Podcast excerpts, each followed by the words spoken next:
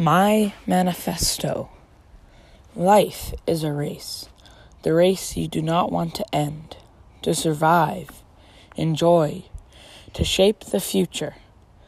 Lenore Rand once said, Name it, claim it, live it.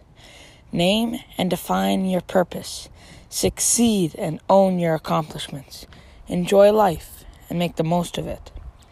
It's, it is the most relevant information you will ever need because it makes you be yourself allows you to accomplish your aspirations and be a better version of yourself. My teachers have you create your own projects. The main thing needed to succeed in these projects is defining why you are doing it and who for. Work hard to accomplish it and be proud of your creation. It is perfect and beautiful. Many people define life differently. I truly believe if you enjoyed living through the ups and downs, the emotional challenges, you had a good life. Then I have had up and downs, from playing in provincials for hockey as a forever many, then to break my knee setting back my development for four months.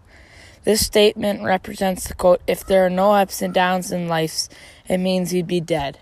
Ben Francia said that.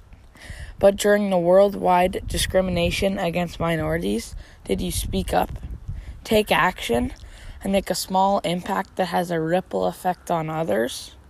If so, then you had the best life possible.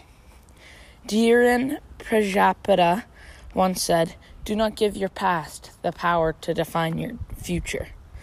Makes you keep working hard no matter how many speed bumps you encounter and build a better version of yourself because there is no perfect. Tony Robbins said, The only impossible journey is the one you never begin. It is your choice. You're going to sit back and do nothing by defining your purpose and making yourself and the people around you the better version of their self, or no, Jim. Are you going to sit back and do nothing? Or are you going to take a stand by defining your purpose and making yourself and the people around you the better version of themselves? And a final quote here from Michelle Obama Success isn't about how much money you make, it's the difference you make in other people's lives.